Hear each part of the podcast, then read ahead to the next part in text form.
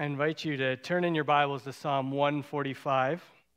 We'll be reading that together this morning and allowing those words to point us to, to God. So, would you read with me Psalm 145? A psalm of praise of David. I will exalt you, my God the King. I will praise your name forever and ever. Every day I will praise you and extol your name forever and ever. Great is the Lord and most worthy of praise. His greatness no one can fathom. One generation commends your works to another. They tell of your mighty acts. They speak of the glorious splendor of your majesty. And I will meditate on your wonderful works. They tell of the power of your awesome works, and I will proclaim your great deeds. They celebrate your abundant goodness and joyfully sing of your righteousness. The Lord is gracious and compassionate, slow to anger, and rich in love. The Lord is good to all. He has compassion on all he has made. All your works praise you, Lord. Your, your faithful people extol you.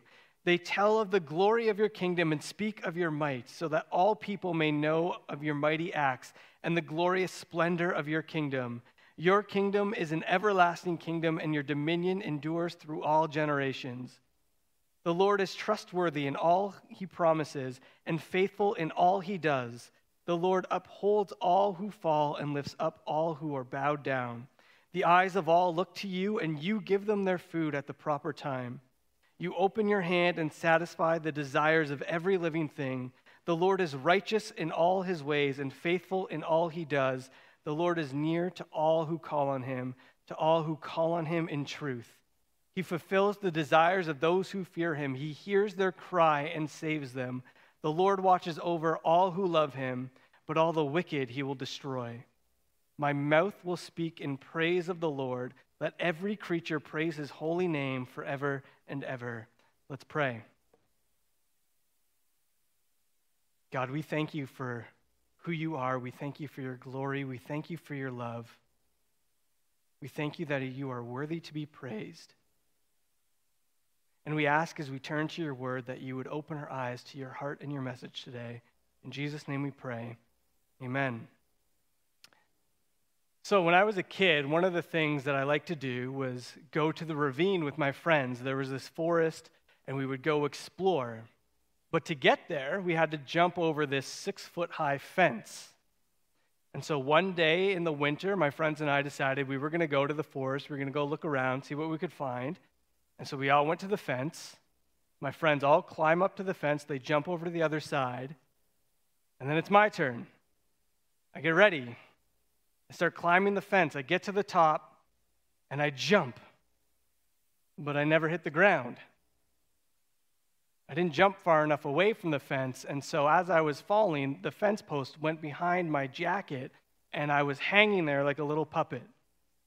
And my friends were sitting below me laughing. And I was stuck. There was nothing I could do. I couldn't wiggle my way out of it. My arms were in my sleeves. The coat was, was being hung above my head, and so I had no strength, no way to get down by myself. I was completely stuck, completely vulnerable. And I wonder if there's many of us here today who feel that way in life sometimes. Like life has gotten away from us, like we are stuck and we don't know how to move forward, like we are completely vulnerable, like we can't do anything but just hang there in the moment. Now, luckily for me, that day after my friends stopped laughing at me, they helped me get down. But it's a little trickier when it comes to our actual life, isn't it? How do we move forward when it feels like there's no way we can move? And I don't know if you've ever felt that way. I don't know if you're here today and you feel that way now. But what we need to do is let Psalm 145 speak to us and point us to the one who can give us joy, who can revitalize our lives when we need it.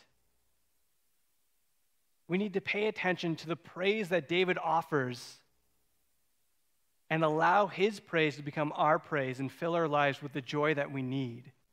And so we're going to begin today and we're going to look at this psalm and we're just going to start with the title for a moment. I just want to spend a little bit of time on the title a psalm of praise of David. Did you know that this is the only psalm that has the word praise in its title? There's a lot of psalms that go through praise. There's a lot of praise to be found in the Psalms, but this is the only one that, in its very title, identifies it as a psalm of praise. And as we read through it, it's easy to see why. It's really praise from beginning to end. It's one note, just David worshiping God with all that he has. It's just pouring out of him. And so this might seem like a weird psalm to come to when it comes to figuring out how we can be revitalized, how we can find joy in our lives when we just feel stuck. Because it just seems like David is just pray, uh, praising and worshiping. And what if we don't feel like praising and worshiping right now? How can this psalm that is just praise and praise and praise really speak to me in those moments? But as we look to the context of this psalm, I think we'll really see how this psalm can be helpful for us. See, this is Psalm 145. It's the last psalm that we have of David in our Bibles. And we know that he wrote this song towards the end of his life. This isn't just David saying, things are going great right now, and so I praise God. This is David looking back on his entire existence and his walk with God and saying, I have to praise God. James Boice, James Montgomery Boice, says this about Psalm 145. He says it's really a summary of all David has learned about God during a long lifetime of following hard after the Almighty. It's a summary of all David has learned about God during a long lifetime of following hard after the Almighty. This is a summary of David's life. This is a summary of his existence. It's really, as David is getting towards the end of his life, he's saying, I want to write one more song. I want to leave behind one more set of words. And he says, With my last years, I want to remind people that they need to praise God. And whenever I think through the Bible and you come to one of these moments where you get the last words of somebody, something towards the end of their life, and they say, I have one message left to give, I have one more word for you, this is what it is, I think we need to take that seriously. I don't know how many of you here are, are big film fans, but I love watching movies. And one of the, the best movies of all time, and it's, it's in the top 10 on basically everyone's list, is the movie called Citizen Kane. And Citizen Kane is this incredible movie that's based on one idea. There's this rich, powerful man, and his last word before he dies is rosebud. And so there's a reporter who goes to great lengths to figure out what does rosebud mean because if it was Charles Foster Kane's last words, they must be significant. And here we have not the very last words of David, but what acts as a final psalm from him, a summation of everything that he's been through. And this isn't just some important person and we're trying to figure out their last words. This is David looking back on his life saying, I praise God with everything I have, and we need to really figure out why. Why is this what David thinks about when it comes towards the end of his life? We need to dig in and find them with all the seriousness of the reporter trying to find out Kane's last words. And I will say, during the first service, somebody came after me, up to me after and said, Thanks for ruining Citizen Kane. And I have two things to say if you're thinking that right now. One, it's from 1941, so get over it. But two, saying that the movie Citizen Kane is about a guy trying to find out what rosebud means is like saying The Little Mermaid is about a little mermaid. I didn't ruin the ending. I can. If you want after, you can come talk to me. But trust me, it's still worth watching. I didn't tell you what happens, I just told you what the movie's about. But we need to take seriously these are David's final words. This is what he wants us to know as he gets towards the end of his life, and it's praise. And I think this is important for us because it's not just one situation that has brought him to praise, but looking back on his whole life, as he looks at the, the highs of his life, becoming king, being, being anointed by God, the victories that God has given him, the kingdom that God has given him, and the lows, the great sin of David's life the challenges that he faced, fleeing for his life, all of it together, he looks back and reflects on it and he says, I'm going to praise God. And so if we're sitting here today and we say, I'm in a tough spot in life, things aren't going the way I expected them to right now, or maybe even on the outside, everything looks great, but inside, my, my, my faith and my joy seems to be diminishing. We can look at this Psalm of David and know this isn't just how do you praise God when you're happy, but When I look at my life, I praise God for who He is, no matter the circumstances that I'm in. So let's continue as we read through the psalm together. We'll, we'll look at verses 1 and 2 here. I will exalt you, my God the King. I will praise your name forever and ever. Every day I will praise you and extol your name forever and ever. And right off the bat, David here is worshiping. And he reminds us that we need to worship and we need to worship God. We need to praise him always. As David looks back at his life, the first words that come to his mouth are, I will exalt you, my God the King. Every day I will praise you forever, from now and ongoing, for all of eternity, I will praise you. And there's a lot of us in this room who probably know that we are to worship God and praise Him every day in our heads. But it's a little different when it comes to actually knowing that in our hearts and coming to God and praising Him day after day, no matter what is going on around us. If I'm honest, there's a lot of days where I don't want to praise God. I don't feel like praising God. He feels distant and far away from me. And so it's, it's hard. It's the farthest thing from my mind to praise God in those moments. But David here is saying, I will praise you every day. So, what's the difference between David and me? I think David's praise is coming out of his personal experience with God. He has lived his life and worshiped God throughout it. He has written songs to God. He's experienced the love of God, the care of God, the compassion of God, the grace and forgiveness of God. And so his view of God is just extraordinary and it pours out in his praise, and he can't help himself but praise every day. Ligon Duncan, the, the pastor, when he was talking about this passage, he, he says, Our praise is connected to our view of God. And then he said this You will not greatly praise the Lord if you don't think he's great. You will not greatly praise the Lord if you don't think he's great. Our praise and our worship comes out of our view of God, understanding who he is. And we need to, like David, come to understand God's greatness and allow that to pour out of our lives as we greatly praise our Lord and our God. It's only through understanding who God is that we will be able to praise and worship God the way that David does in here. The only way that we will be able to say every day, from now and forevermore, I praise you, God, no matter what's going around me, because you are great. We must praise always. And as we continue through the psalm, what we're really going to see is David's view of God pouring out through his praise. And we need to let that view of God come into our hearts. We need to let David's praise shape the way that we worship God and shape the way that we view God. We're going to see a few lessons here about God as David continues to praise him. Let's turn to verses 3 to 7. And we'll see our first lesson we're going to learn from David's praise here. He writes, Great is the Lord and most worthy of praise.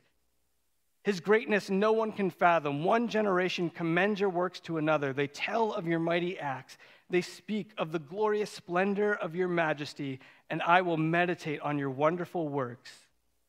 They tell of the power of your awesome works, and I will proclaim your great deeds. They celebrate your abundant goodness and joyfully sing of your righteousness. And so, what we see here is, is David is praising God because he knows God is at work. He knows God is alive and active. He's aware of the things that God is doing in his life. He's aware of all the ways that God is moving, and it pushes him to a moment of praise, of worshiping God. And he's also looking back on all of the great things that God has done. He's able to look back and, and look to Genesis and see the calling of God's people and the forming of Israel. He can look to Exodus and, and see how God saved the Israelites who were slaves and, and turned them into a great kingdom. He can look back and see all the great things that God has done. And so he looks at his life and he sees what God is doing, and he looks back and sees the great things that God has done for him and for his people. And he says, I have to praise you for that, God. I have to. And he doesn't just praise God, he proclaims the glory of God. He proclaims what God is doing, and he wants other people to join in him in his praise for God. He wants other people to know the greatness of what God is doing in his life, what God has done, and he wants them to see the greatness that God is doing in their lives. And so he praises and he worships God because God is at work. And so, if we want to praise like David, we need to understand that God is at work in our lives too. We need to see God and know that He's at work. And there's two things that I think can help us as we do this, two things that we need to do. The first, and I'm going to do this this week as I seek to, to praise God more and more every day. The first is we need to make a list of all the incredible things God has done in our life. Have you ever noticed and, and read through the scriptures and seen how often the scriptures point back to the Exodus, or how often the scriptures point back to Genesis and, and the God of Abraham, Jacob, Abraham, Isaac, and Jacob. I should probably say that in the right order when my boss is in the room.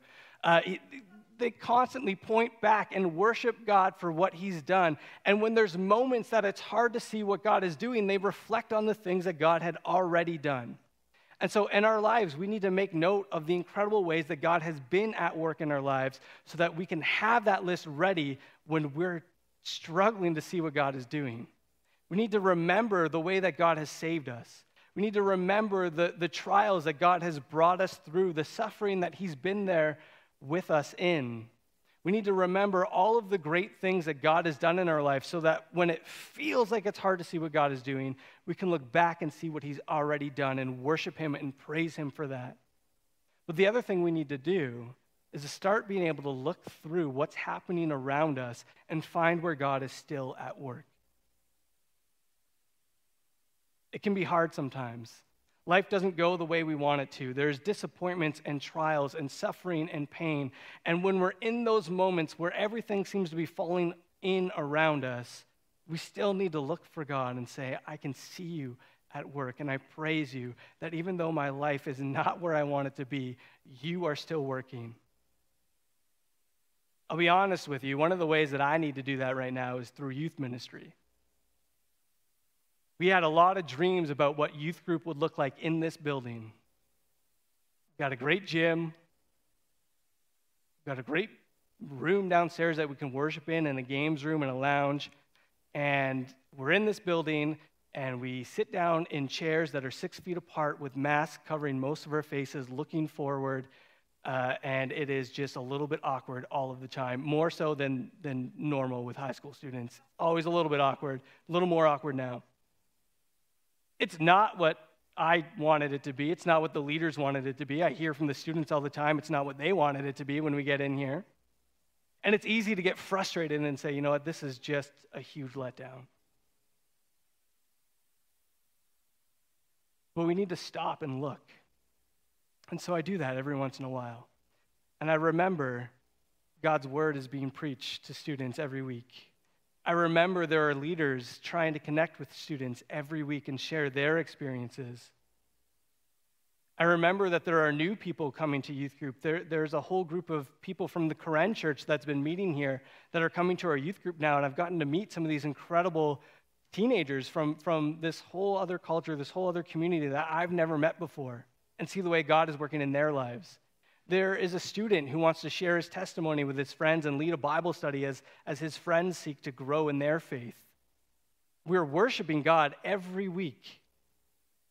He's still working. He's still at work in the lives of our students. He's still there. It's not like he's gone because we can't play basketball. He's still at work. And so we praise God for the things he's doing, even in the midst of things not looking the way we wanted it to. And so, the first thing we learn here as we seek to praise God is He is at work and He is worthy to be praised. And as we keep looking, we'll see the next thing that we need to learn from David here as he praises God, and it's God is good. Read with me verses 8 to 9. The Lord is gracious and compassionate, slow to anger, and rich in love. The Lord is good to all he has compassion on all he has made. And so, as David pours out his praise, part of why he's doing this is because he's come to understand that God is good. And he knows this from looking back at his life. He knows this from all the times that God has been there for him and provided for him, all the ways that God has cared for his people. David has personally experienced the goodness of God over and over again. But there's a little more happening here. He's actually referencing Exodus 34 6. He's referencing a story when he talks about the goodness of God here. And in Exodus 34 6, we get this incredible moment where God reveals himself to Moses, where God tells Moses exactly who he is.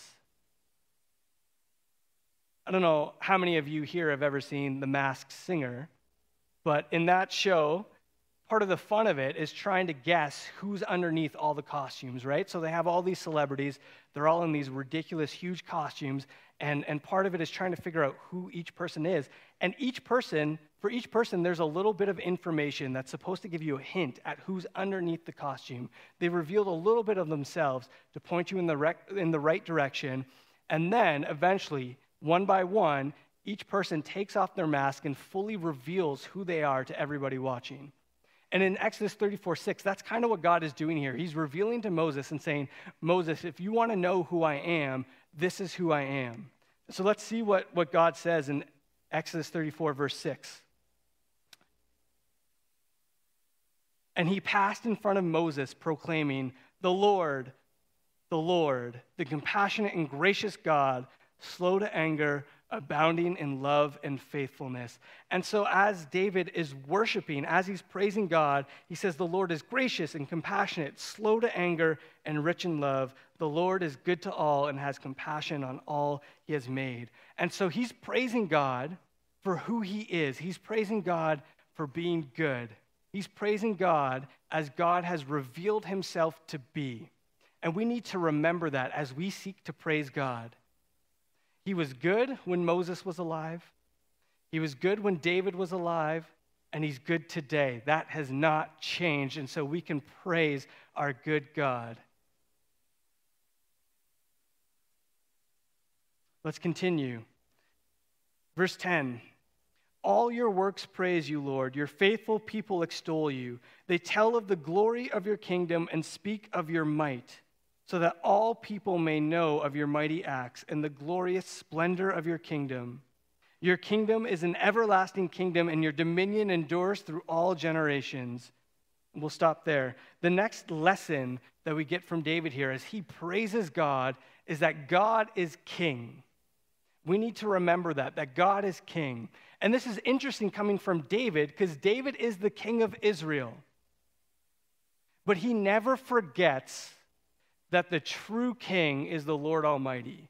He never forgets that the only reason David is king of Israel is because the actual king of all of creation has allowed him to be king. David never forgets who's in charge.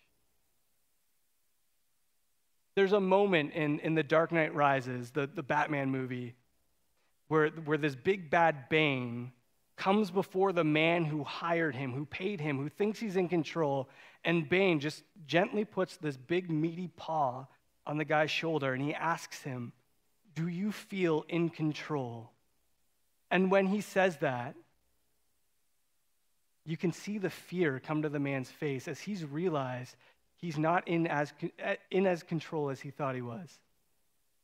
He thought he was the boss, he thought he was in charge of everything. And in this one moment, as he comes face to face with this big force, he realizes, I have no power here. We need to know that. We're not in charge. For some of us, we might find out that the hard way. We might find that out the hard way. Uh, when the, the circumstances of, of life come crashing down on us, when, when we're in this moment of despair, when all our plans are, are ruined, when everything we hoped for changes, we finally realize, I am not in charge. But we can praise God because He is. David knew it, and if David didn't trick himself into believing just because he's king of Israel, he can run the show, he can be in control of his whole life. He knew that he served the greater king, then we need to remind ourselves of that too. And David understood that although his rule and reign would come to an end, God's never will. His kingdom would last forever and ever. And so, those of us in here who are having a tough time understanding that God is king, we need to remind ourselves and praise God that He's in control, not us. But there's other people here who maybe feel like no one's in control right now. I mean, that's easy to feel these days, isn't it? Things change day to day. All these rules are, are, are changing and, and happening, and you got to keep track, and it feels like it's just chaos everywhere. Nothing is going really the way that anyone thought it would it's hard to see that anyone is in control in these times. And I think David understood that too. And remember, we're talking about David looking back on his life. And there were times when David literally had to flee for his life. There was a time when David had to run away from the current king who was supposed to protect him, who was supposed to pass on the kingship to him because God had chosen David. And instead, this current king, King Saul, wanted to kill him. And so David had to run from the king, run into the wilderness, hide for his life. And then later in life, David had to run from his own son.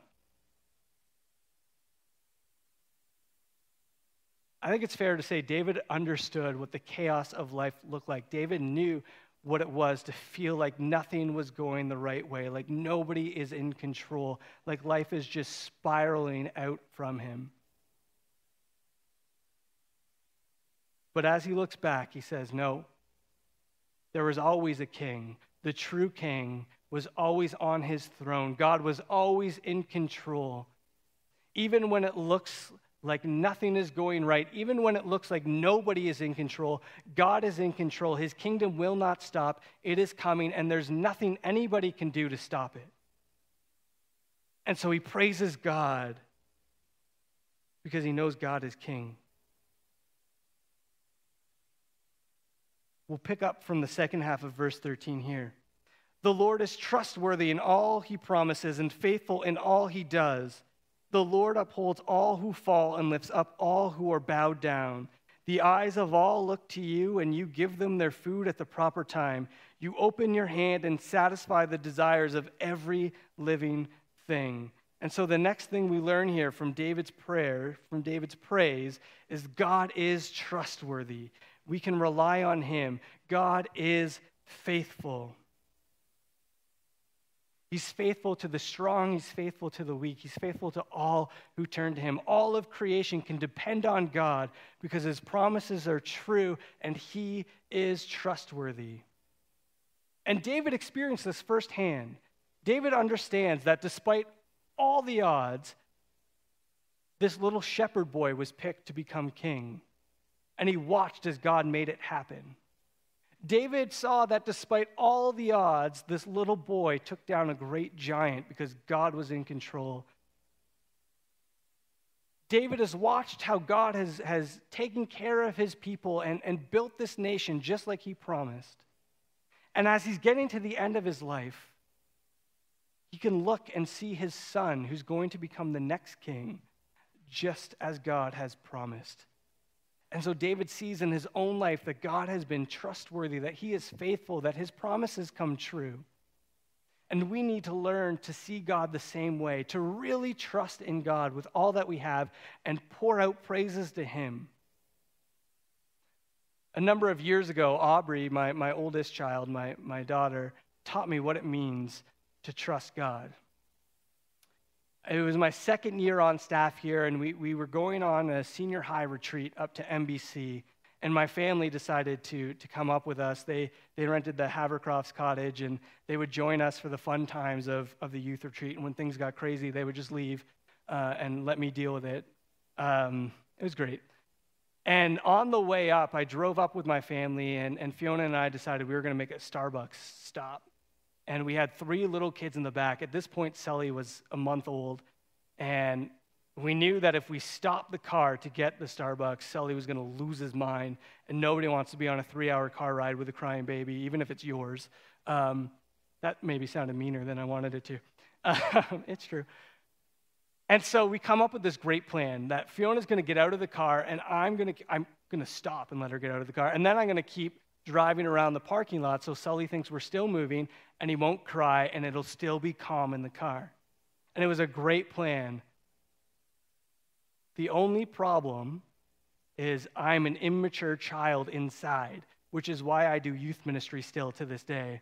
And as I start driving, I look back and I look at Aubrey, who's three, and I say, Let's leave your mom here. And then I start driving.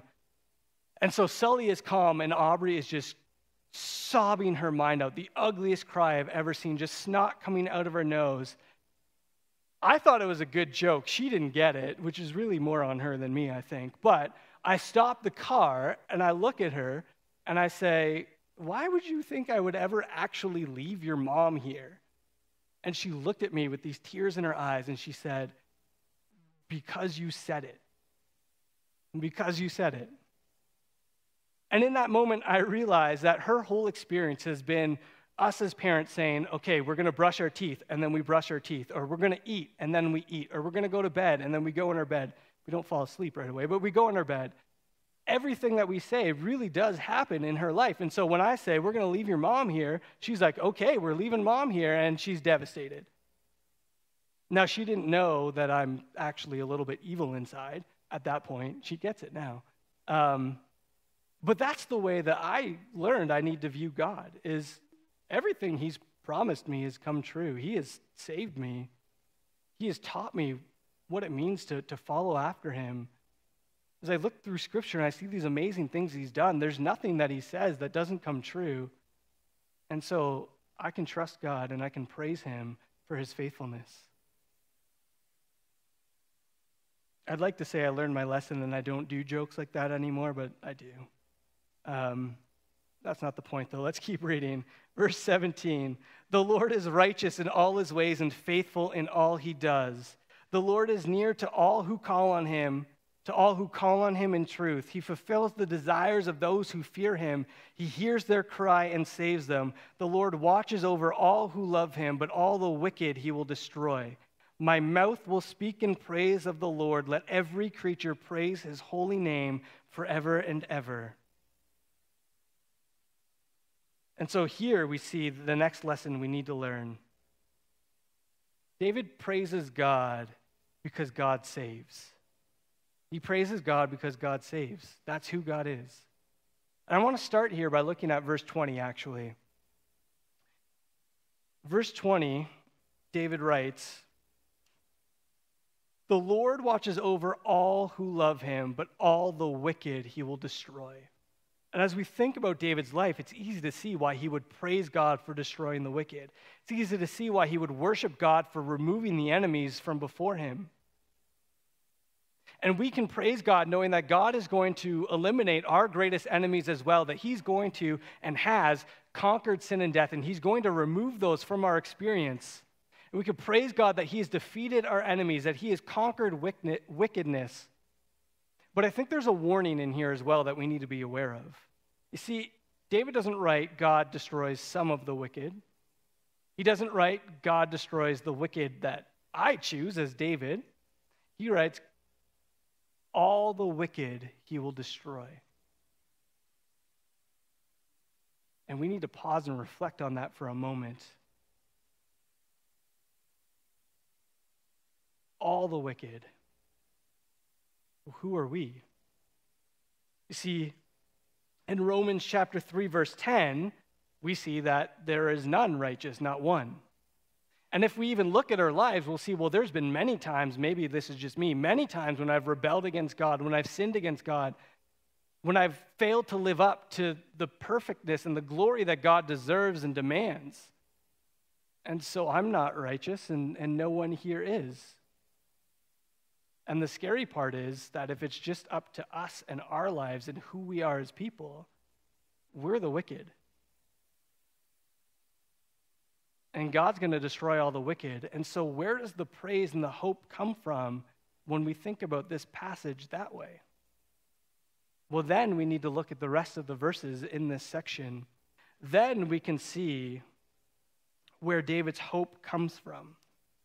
There we can see that the Lord is near to all who call on him.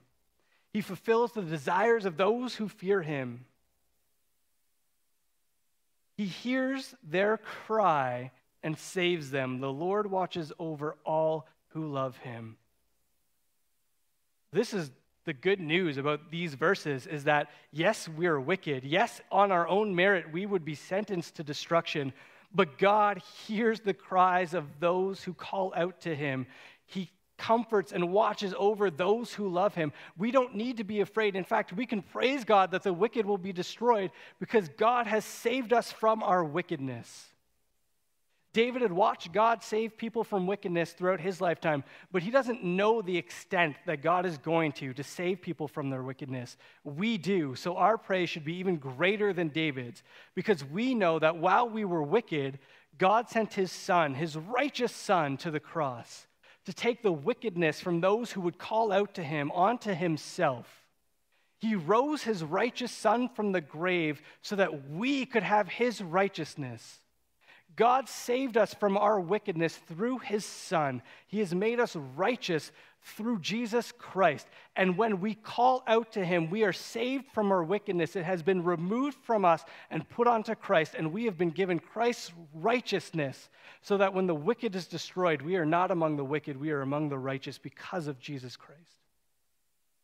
God saves, and when we understand the extent of God's saving grace, the love that He poured out for us, the way that He saved us from our wickedness, we should have no other response but to praise God that He saves us. Those of us who were wicked are now made righteous through His saving work, through Christ on the cross. Praise Him. And that's how the psalm ends. That's what David does as he thinks about the saving grace of God. He writes, My mouth will speak in praise of the Lord. Let every creature praise his holy name forever and ever. And so, as we're sitting here and we're thinking about God and we're thinking about our lives, and maybe some of us find ourselves in that place where we are hanging by our jackets on that fence post and we don't know how to move forward. We feel like that joy and that faith is being sucked out of our lives. We need to find that fullness that God promises us. Or even if we're here and we're in a pretty good space, we need to remember who God is. We need to thank Him for who he is and what he's done. We need to let his greatness direct us in praise and worship of him.